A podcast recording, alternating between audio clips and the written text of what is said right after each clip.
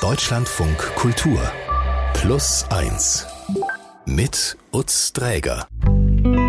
Hallo und ganz herzlich willkommen. Plus 1 bringt Sie jede Woche näher ran ans Leben mit echten Geschichten von echten Menschen. Wenn Sie etwas erlebt haben, von dem Sie denken, das könnte etwas für Plus 1 sein, dann schicken Sie uns eine Mail an plus1 so oder so ähnlich haben Sie es schon häufiger von mir oder meinen Kolleginnen bei Plus 1 gehört. Ein ganz herzliches Willkommen bei uns. Heute senden wir eine Wiederholung einer besonders berührenden Geschichte, die infolge eines solchen Aufrufs entstanden ist. Wir haben eine Mail von einer Hörerin bekommen, die uns neugierig gemacht hat. Plus 1 Autorin Sophie Rebmann ist der Sache nachgegangen. Hi Sophie. Hallo Utz. Was hat dich an dieser Geschichte, was hat dich an dieser Mail interessiert? Mm, ja, also die, die Hörerin, ich nenne sie mal Emilia, weil sie will anonym bleiben, ähm, hat die ihre Geschichte in einer Mail ganz kurz in drei Absätzen beschrieben. Und da war es schon so, dass der Ton der Mail irgendwie mich so ein bisschen stutzig gemacht hat. Also äh, das liegt daran, dass sie ganz fürchterliche Situationen beschreibt, aber knapp und sachlich. Ich lese dir mal zwei Sätze vielleicht einfach draus vor, dann kannst du dir ein Bild machen. Mhm.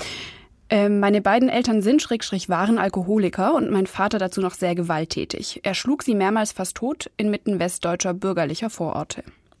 Und so geht's in der Mail weiter und da beschreibt sie ihren weiteren Lebensweg, der einfach wirklich ähm, sehr schwer ist. Ähm, sie beschreibt, wie sie selbst verhaltensauffällig wurde, wie sie einen Zusammenbruch hatte, aber auch, wie sie heute in einer glücklichen Beziehung lebt, mit einer spannenden Arbeit und sogar mit einem Sparfonds. Und das hat mich neugierig gemacht, einfach die Frage, wie sie das geschafft hat.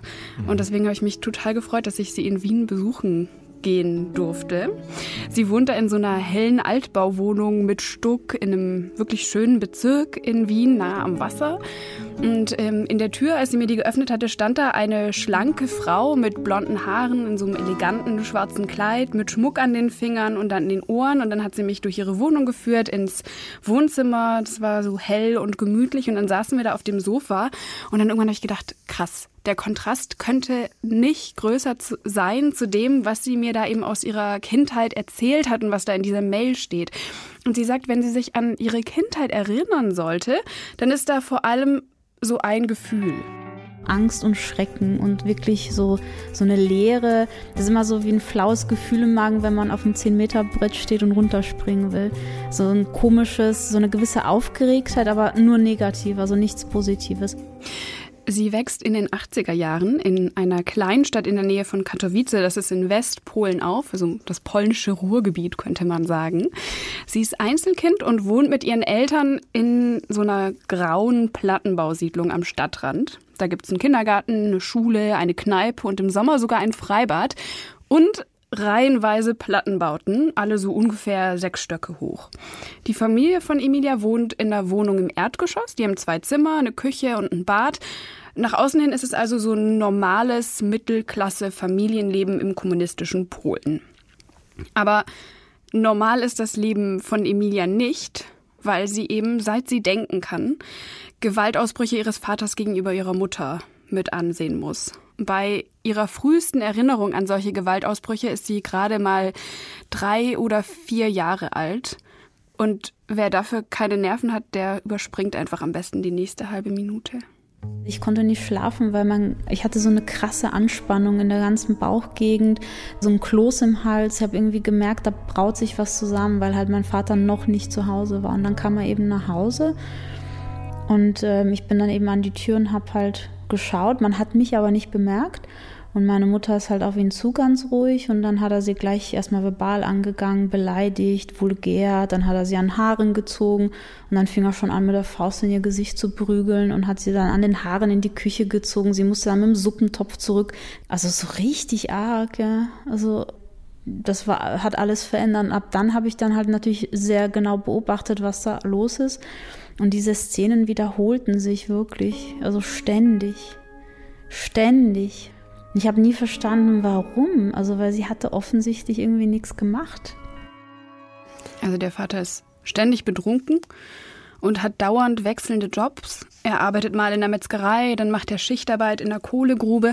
Und das Problem ist, dass er eben nach der Arbeit mit seinen Kumpels in der Kneipe abhängt und dann besoffen nach Hause kommt und ganz streitlustig ist.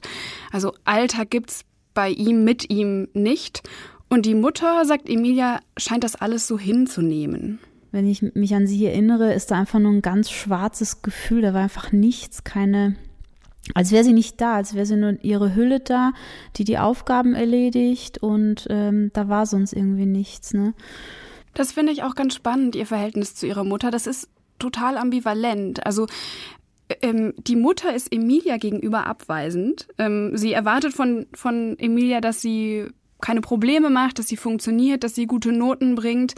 Ähm, aber sowas wie Geborgenheit oder Liebe ähm, oder körperliche Nähe überhaupt äh, existiert zu der Mutter gar nicht. Und trotzdem ist es so, dass Emilia an ihrer Mutter hängt, dass sie sie bewundert. Ähm, sie hat mir gesagt, dass sie sie damals so klug und hübsch fand und so kompetent.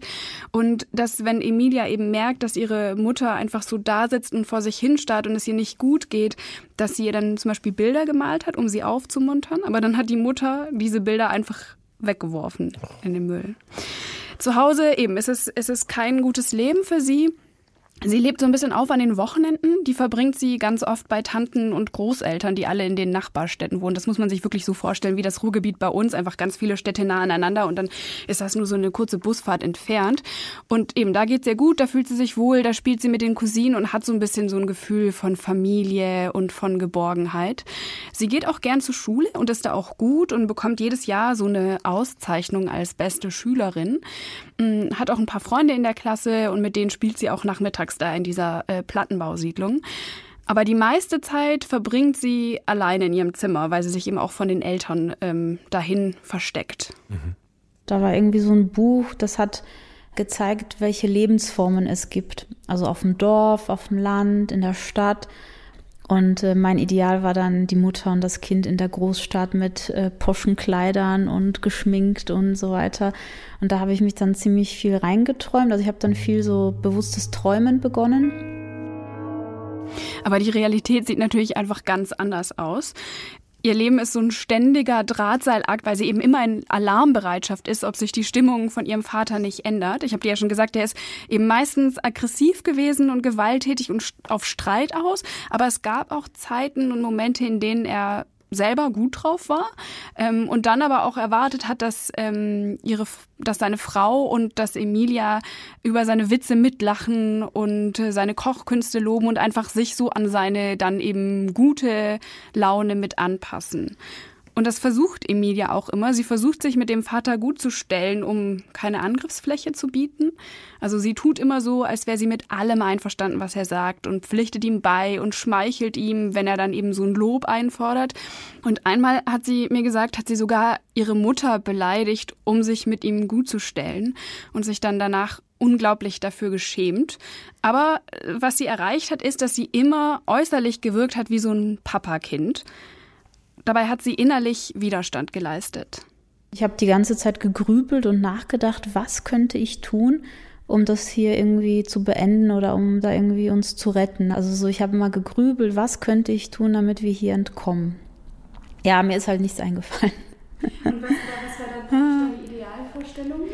Einfach nur weg. Ich wusste noch nicht genau was, aber einfach nur weg. Oder dass er irgendwie verschwindet, ne? Also so kindlich naiv gesprochen, dass der irgendwie sich in Luft auflöst oder vielleicht bei irgendeiner Schlägerei dann umkommt. Und dann haben wir Ruhe. Da hatte sie solche Angst im Grunde genommen vor seinen äh, Stimmungen, dass sie sich so angepasst hat. Weil mhm. du sagtest, äußerlich Papakind, das ist ja, ist ja schon eine irre Leistung, eine Energieleistung, die so ein Kind dann auch ja, vollbringen muss. Ja, auf jeden Fall. Aber auch dieses, dass sie sich eben, dass sie das, das einerseits macht und aber andererseits, ich finde, was, was ich viel stärker finde, ist das, dass sie eben innerlich Widerstand leistet, dass sie innerlich diese Wünsche die ganze Zeit hat, die sie schafft zu verstecken, dass der Vater wegkommt. Ne? Das mhm. finde ich sogar noch ähm, viel beeindruckender. Aber das ähm, passiert natürlich nicht, weil das ähm, halt einfach ein kindlicher Wunsch ist.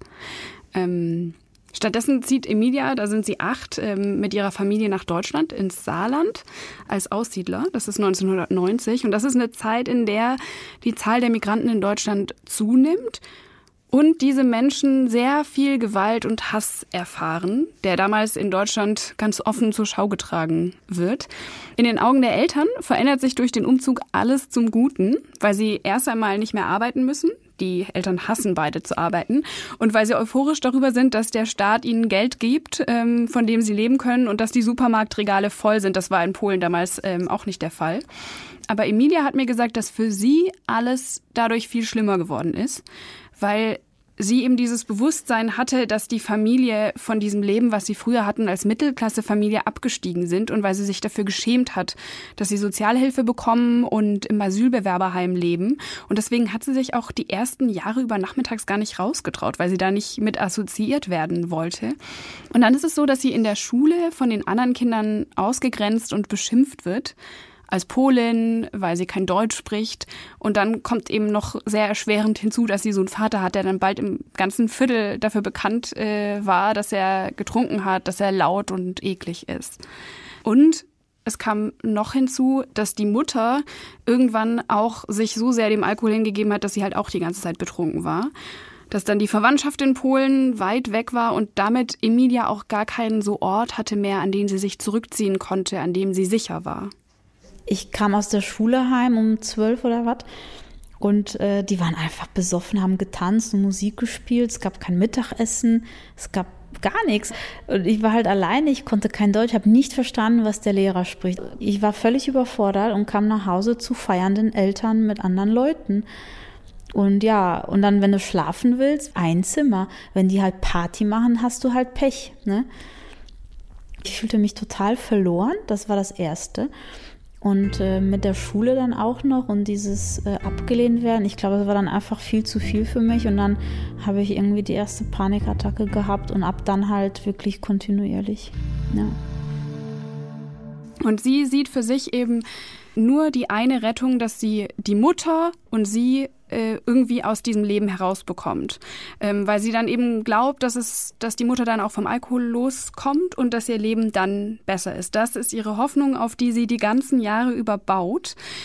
Bis zu einem Tag, an dem dieser Traum plötzlich platzt.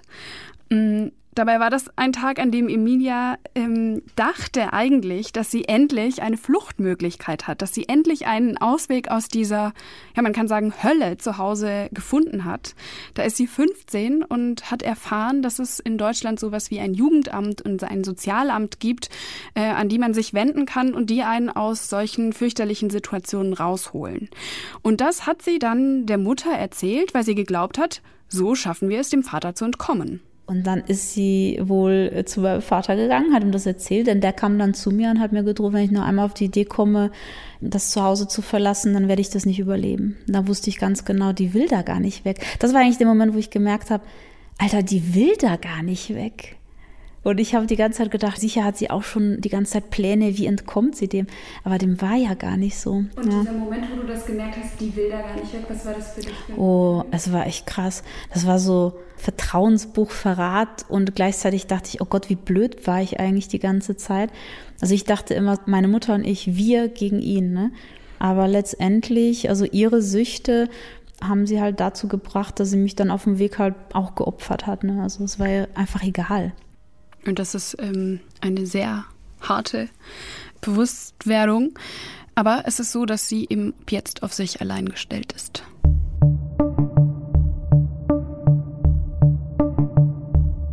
Zieht sie trotzdem ihren eigenen Plan durch? Geht sie zum Jugendamt zum Beispiel? Ja, das macht sie, aber es dauert ähm, noch zwei weitere Jahre, bis sie tatsächlich das schafft. Da hat sie es nämlich geschafft, sich jemandem anzuvertrauen. Da hat sie eine ähm, Frau, eine ältere Kollegin aus einer Bar, in der sie damals gekellnert hat, kennengelernt, bei der sie den Eindruck hatte, der kann ich mich anvertrauen. Und der hat sie dann eben von den Zuständen bei sich zu Hause erzählt. Die hat ihr geglaubt. Und die andere wichtige Sache ist, dass äh, die Kollegin sie bestärkt hat und meinte, du musst dich unbedingt ans Jugendamt wenden, du musst da raus. Und so hat sie es dann wirklich geschafft. Beim Jugendamt haben sie ihr einen Platz im betreuten Wohnen zugesagt. Und als der Vater abends weg ist, äh, packt sie ein paar Kartons und fährt mit Bekannten, die sie aus der Arbeit kennt, in einem Auto zur Wohnung. Die Wohnung ist dunkel, aber groß, so aus den 50er, 60er Jahren. Es gibt viele Brauntöne, ein großes Wohnzimmer und so eine Kochnische mit Fenstern. Und dahin entkommt sie also ihrem Vater in die Freiheit. Aber sie spürt kein Glück, keine Erleichterung oder Freiheit. Ähm, stattdessen kommt da eine ganz andere Emotion hervor.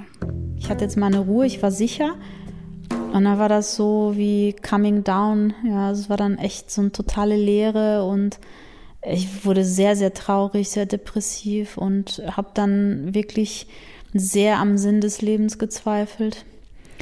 Also mir ging es gar nicht gut. Und dann ist da noch ein anderes Gefühl, was in ihr hochkommt. Ich habe die vermisst.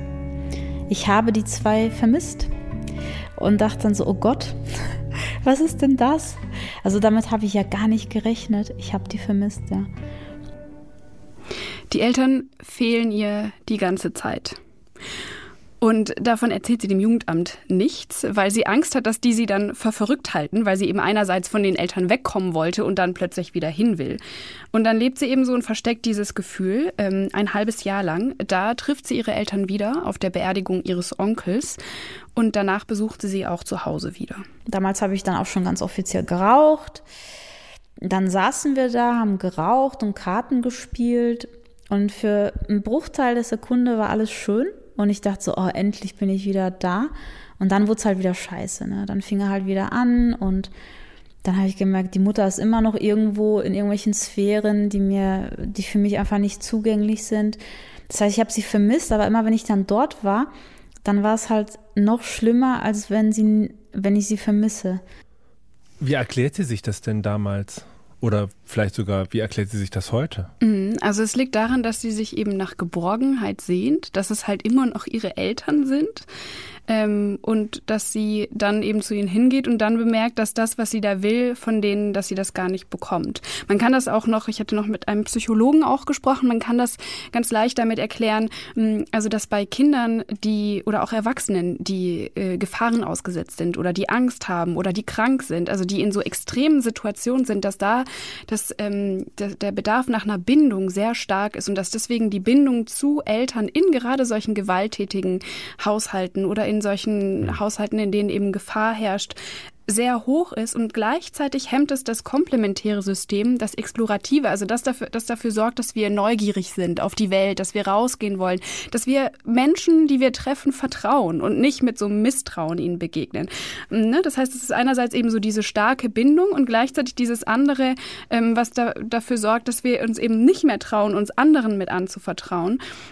Und das spielt da auch ganz stark mit rein, ähm, dass sie eben immer wieder sich ähm, hin zurücksehen zu den Eltern und eben immer wieder hinfährt und dann da immer wieder enttäuscht wird, aber das eben trotzdem nicht hinter sich lassen kann. Selbst dann nicht, als sie in eine andere Stadt zieht. Da fängt sie an zu studieren, sie kellnert, lebt in einer eigenen Wohnung, da wird sie geschätzt und hat Freunde weil äh, plötzlich auch alle wenig Geld haben und sie mit ihrer Armut nicht mehr auffällt ähm, und weil sie endlich frei ist von den Launen ihres Vaters. Aber es zieht sie auch dann immer, immer wieder zurück in die Heimat zu den Eltern. Zum Beispiel, wenn sie sieht, wie ihre Freunde Sonntagsabend mit neuer Energie, mit frischer Wäsche und Tupperdosen voller Essen von den Eltern zurückkommen, nach Hause in die Studentenstadt. Und dann äh, führt es eben dazu, dass sie sich dann auch wieder in den Zug setzt, voller Vorfreude auf die Eltern. Und dann Bam. Und dann war wieder so wie Brett vom Kopf. Es ist ja eigentlich ganz anders und da, das will ich eigentlich gar nicht. Und es ist aber auch nicht nur alles gut in ihrem Leben jetzt.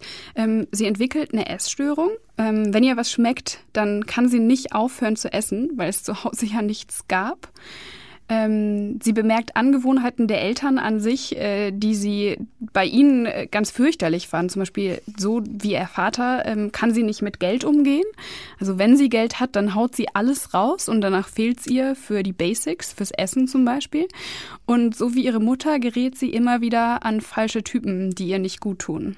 Und ihre Panikattacken werden immer schlimmer.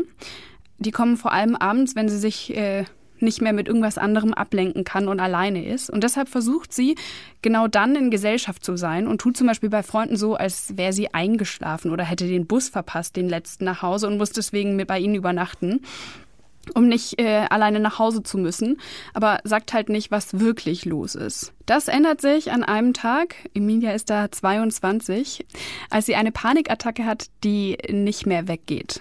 Draußen ist ein schöner, warmer Tag, aber Emilia schafft es nicht, sich abzulenken von dieser Panikattacke. Sie hat gesagt, dass sie am ganzen Körper gezittert hat und nicht mal mehr was essen oder trinken kann, ähm, weil es ihr so schlecht geht.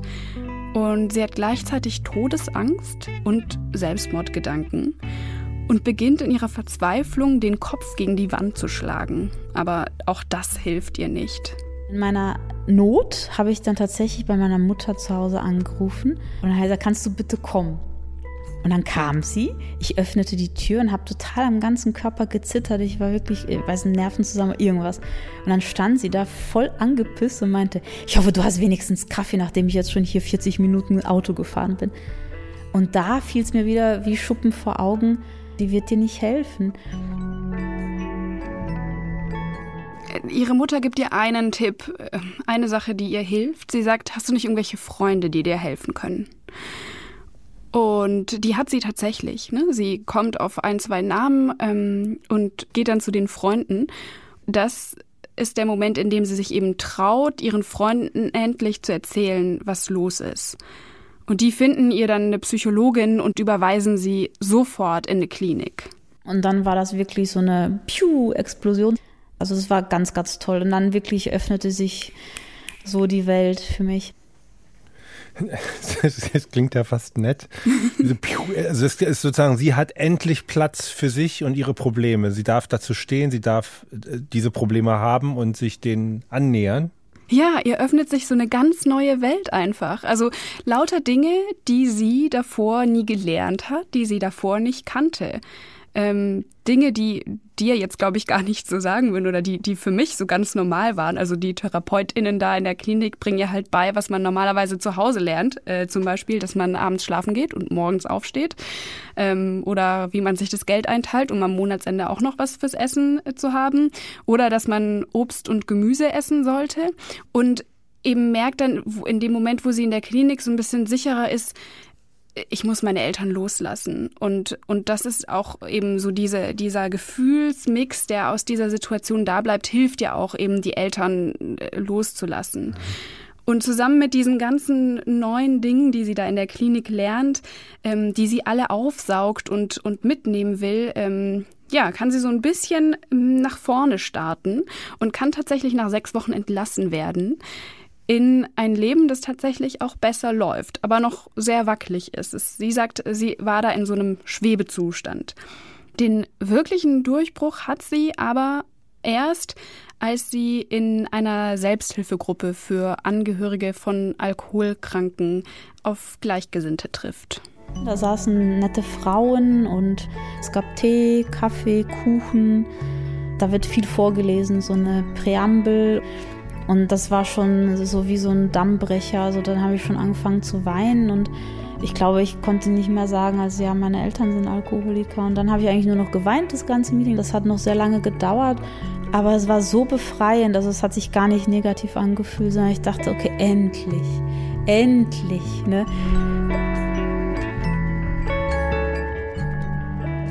Weil sie sich da so angenommen gefühlt hat in dem Moment? Ja, endlich ein Ort, an dem ihr einfach jemand zuhört, an dem sie nicht dafür verurteilt wird ähm, oder an dem ihre Erfahrungen nicht kleingeredet werden, sondern an dem man ihr glaubt und an dem man sie versteht. Und da ein Ort, an dem sie eben so angenommen wird, wie sie ist. Dann bin ich danach zurück in die Klinik, habe mir an einem Automaten Kakao gezogen. Der hat damals geschmeckt wie ein super Fünf-Gänge-Menü. Meine ganze Sensorik war plötzlich offen, das war unglaublich.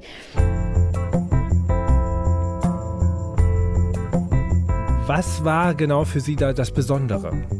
Sie hat ja so ein Leben gelebt, für das sie sich geschämt hat, die ganze Zeit, in dem sie unglücklich war, aus dem sie weg wollte, unbedingt, aber halt nicht rauskam, jahrelang, ne, bis sie Mitte 20 war. Und sie musste alles alleine mit sich ausmachen, von klein auf. Und wenn sie es mal geschafft hat, sich jemandem anzuvertrauen, dann hat sie meistens auch nur Ablehnung erfahren. Und dann kommt da eben diese Situation, in der sie endlich auf Menschen trifft, die diese Erfahrung teilen, bei denen sie sich angenommen fühlt und die ja auch noch zu verstehen geben, du kommst da raus. Ja, das war mhm. das, was für sie so besonders war da in dem Moment. Mhm. Und wie ging es denn für sie weiter? Ja, sie ist wirklich da rausgekommen. Also sie hat studiert und promoviert, ähm, ist dann für einen sehr guten Job nach Wien gezogen und hat dort einen Mann kennengelernt, der ihr endlich gut tut. Und in der ganzen Zeit hat sie auch sehr viel an sich selbst gearbeitet, ähm, war da weiter in der Selbsthilfegruppe ACA nennen die sich. Und da hat sie dann die Erlebnisse und die Denkmuster, die sie von den Eltern mitgenommen hat, immer wieder in so Gruppen, aber auch in Zweierdiskussionen besprochen und sehr viel an sich auch gearbeitet. Als ich sie kurz vor der Sendung nochmal gesprochen habe, da ähm, lag sie, hat sie mir erzählt, äh, auf ihrem gemütlichen Sofa in eine Wärmedicke gewickelt und hat gesagt, ich bin glücklich äh, mit mir selbst. Und ähm, das geht ihr so seit fünf Jahren.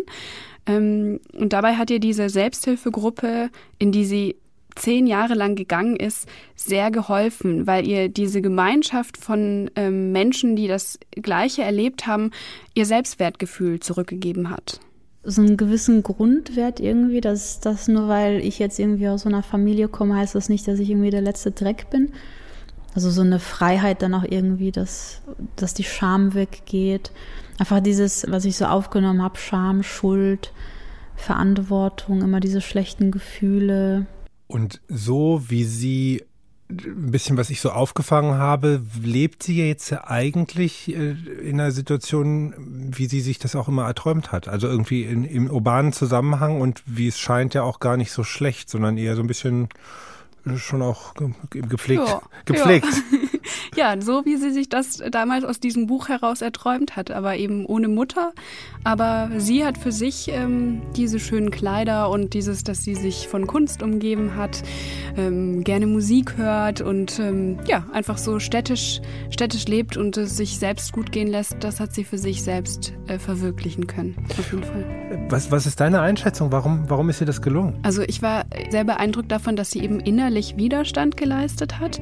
Und sie hat selber gesagt, dass, es, dass sie glaubt, dass es daran liegt, dass, ähm, dass sie da rausgekommen ist, dass sie eben so einen starken Charakter hat, dass sie sehr resilient ist. Aber sie hat auch gesagt, dass sehr viel Glück damit reingespielt hat.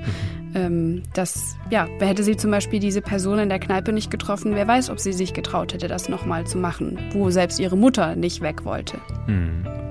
Und Scham spielte eine lange Zeit eine äh, für sie belastende Rolle. Ähm, gleichzeitig tut sie jetzt ja gerade was, was sehr viel mit Vertrauen und Anvertrauen zu tun hat, nämlich uns diese Geschichte, dir ja. diese Geschichte zu erzählen, was ich ganz toll finde. Aber mhm. ist das für sie vielleicht auch Teil des tatsächlich einfach so hinter sich lassens und sich auch selber zu beweisen, so ich bin jetzt sozusagen so weit, dass ich das äh, auch weiter erzählen kann? Ja, wahrscheinlich auch, aber äh, noch viel wichtiger ist ihr diese Geschichte mit anderen zu teilen, weil sie eben sagt, dass sie damals so alleine war und dass sie einfach hofft, dass da jemand ist, der zuhört und äh, dem es auch so geht und äh, der oder die dadurch Mut schöpft und ähm, eben merkt, es kann auch anders kommen. Dann sagen wir an dieser Stelle mal vielen Dank, Sophie. Sophie Rebmann war das hier bei Plus Eins mit dieser Geschichte einer unserer Hörerinnen, äh, bei der wir uns wirklich auch ganz herzlich hier an dieser Stelle für ihre Offenheit bedanken wollen. Mach's gut, Sophie, und bis bald. Bis bald.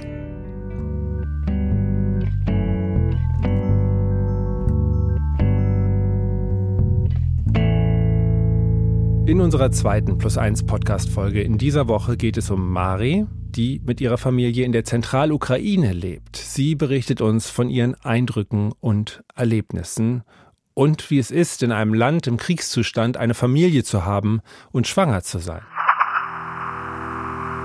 Yeah, so it's uh, basically become also the games normality for the kids to play the war games, even though no Ja, das ist auch in den Spielen der Kinder zur Normalität geworden. Sie spielen Kriegsspiele, obwohl niemand ihnen das gezeigt hat. Sie haben jetzt keine grausamen Videos oder Nachrichten gesehen, aber sie sind dieser Umgebung ja ständig ausgesetzt, die ihnen diktiert, was zu tun ist.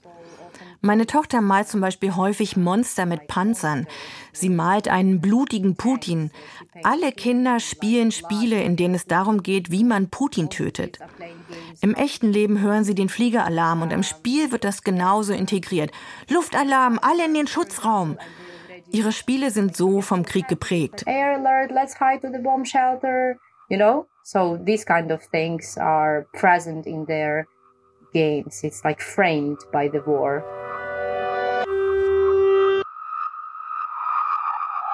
Ein sehr bewegendes Gespräch mit Marie, das nochmal klar macht, wie sich alles verändert, wenn Krieg in ein Land gebracht wird. Hören Sie gerne auch diese aktuelle Plus 1 Folge und empfehlen Sie sie weiter. Mein Name ist Utz Träger. An dieser Stelle war es das. Machen Sie es gut und bis bald.